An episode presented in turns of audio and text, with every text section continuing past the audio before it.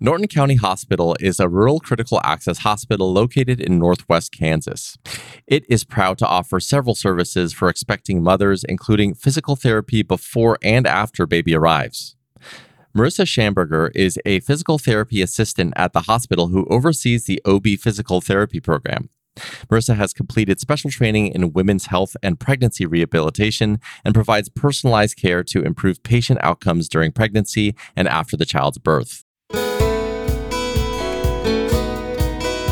From the plains of rural northwest Kansas to you, this is Health in the Heartland, presented by Norton County Hospital, where medical experts aim to empower health at any stage of life. Marissa, thank you so much for being here today. I really appreciate your time. I'd love to get started by you telling us a little bit more about the benefits of physical therapy for your OB patients. Yeah, the benefits are to help improve woman's health throughout the entire um, length of their living. So, through puberty, through pregnancy, and then through menopause. A lot of symptoms that show up during pregnancy does reoccur during menopause. So, if we get it on track now, the less likely they'll have symptoms the older they get. And when we talk about physical therapy, what exactly does that look like? We kind of look at the whole body. So, physical therapy, we specialize in muscles um, in the body and the way the biomechanics work. So, if we can help improve that, the better outcomes they have and decrease pain and decrease symptoms. Okay. And so is that specifically massage of those muscles and, you know, I guess strengthening of those muscles over time? Yes and no. So we could have tight muscles and we can have weak muscles. Both tight and weak muscles can portray in pain. So it just depending on their mechanics and what's going on with the body, we kind of look at the whole body as one. And if we see some type of um, compensation, then whatever is going on with that compensation, that's when we figure out, okay, well, is this a weak muscle or is this a tight muscle? And it just depending on that era, we'll kind of decide whether if they need some manual treatment, which does include massage or trigger point releases, or some type of strengthening to help improve the mechanics. Understood. So tell me a little bit about how the OB physical therapy program developed in the first place. So it honestly started with my own journey. I had was pregnant with my son two years ago, and I had terrible pain.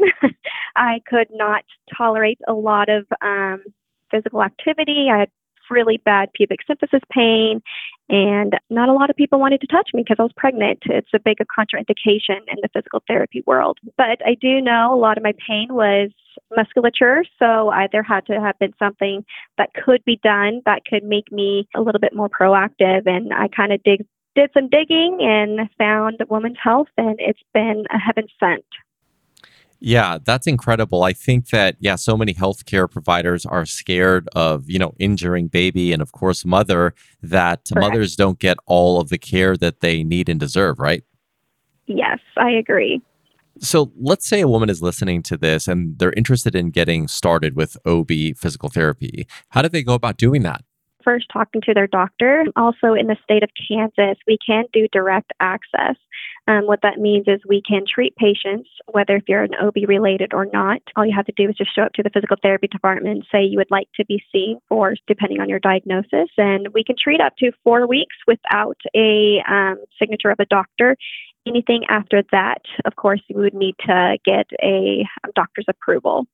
So tell us a little bit about how the appointment goes. You know, like so someone comes in for their prenatal physical therapy visit. What exactly happens during that visit? Yeah, so specifically for the program that I've started up, I do see patients at least four times throughout their perinatal and postpartum.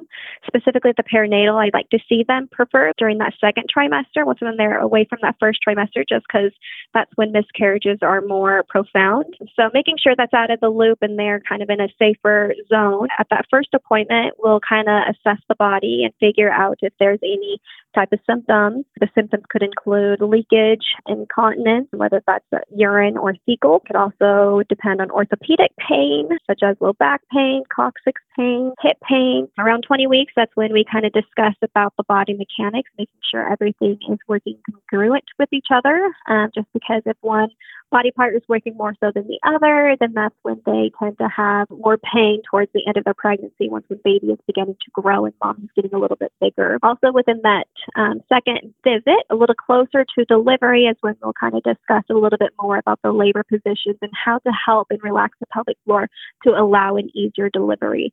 Um, during delivery, a lot of people think that you have to push so hard, but in reality, it's just the fact of being able to control the pelvic floor muscles and relax them and let your body, the contractions, do its job. And all you have to do is just relax the pelvic floor muscles to help baby drop down to have the baby engage and drop down into the cervix, uh, just to have an easier access through with the delivery.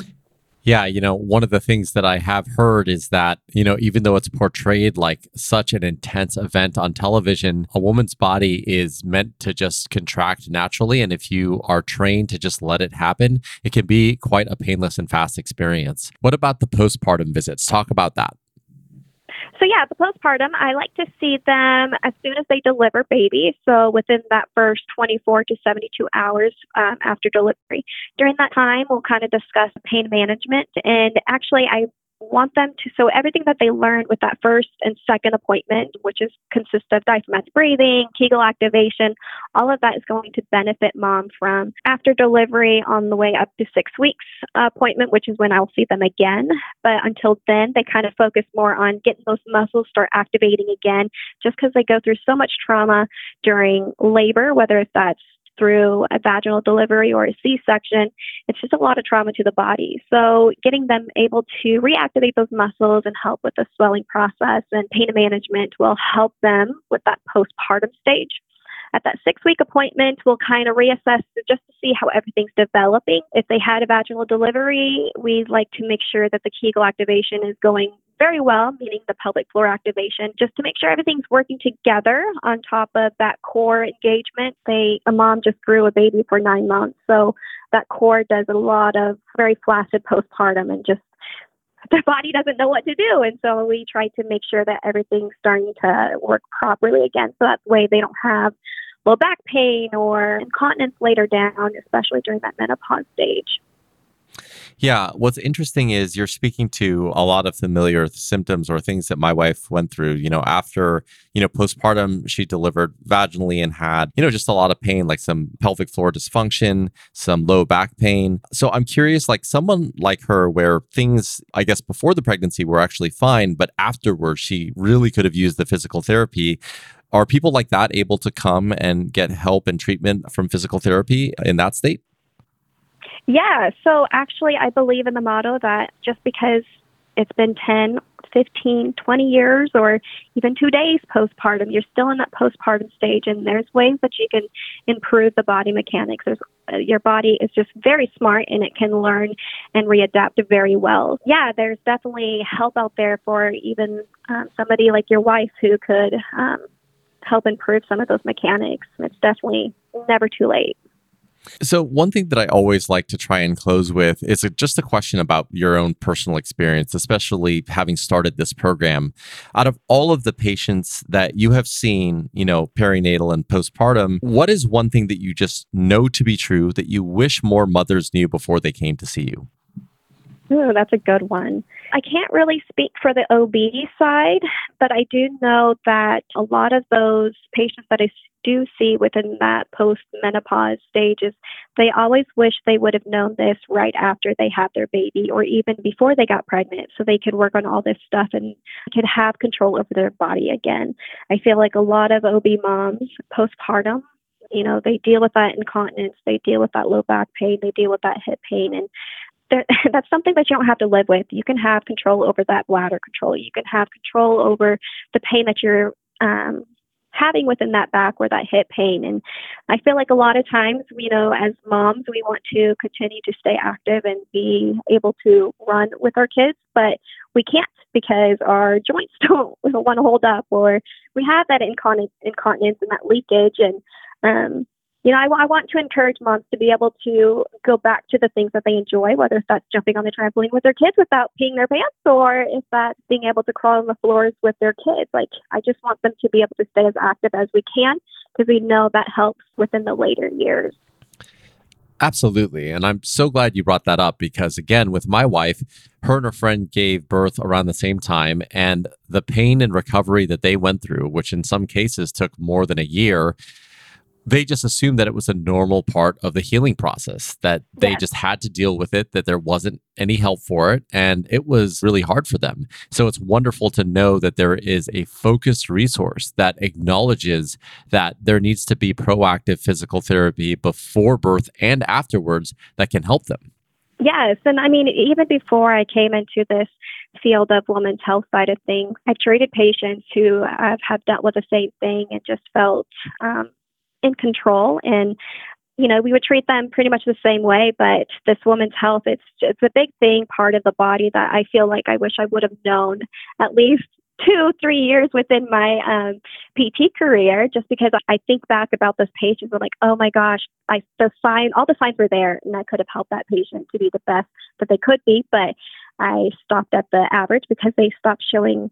Yeah, they felt better, but they weren't completely 100% healed, and that was definitely the missing piece. Was looking a little deeper into that pelvic floor. Yeah, I love it. Well, Marissa, thank you so much for your time today. I really appreciate it. Yes, thank you so much. That was Marissa Schomburger, a physical therapist assistant at Norton County Hospital. You can visit Norton County Hospital online at ntcohosp.com to learn more about physical therapy and other services offered. Thanks again for listening to this episode of Health in the Heartland. I'm your host, Prakash Chandran. Take care of yourself and others and be well.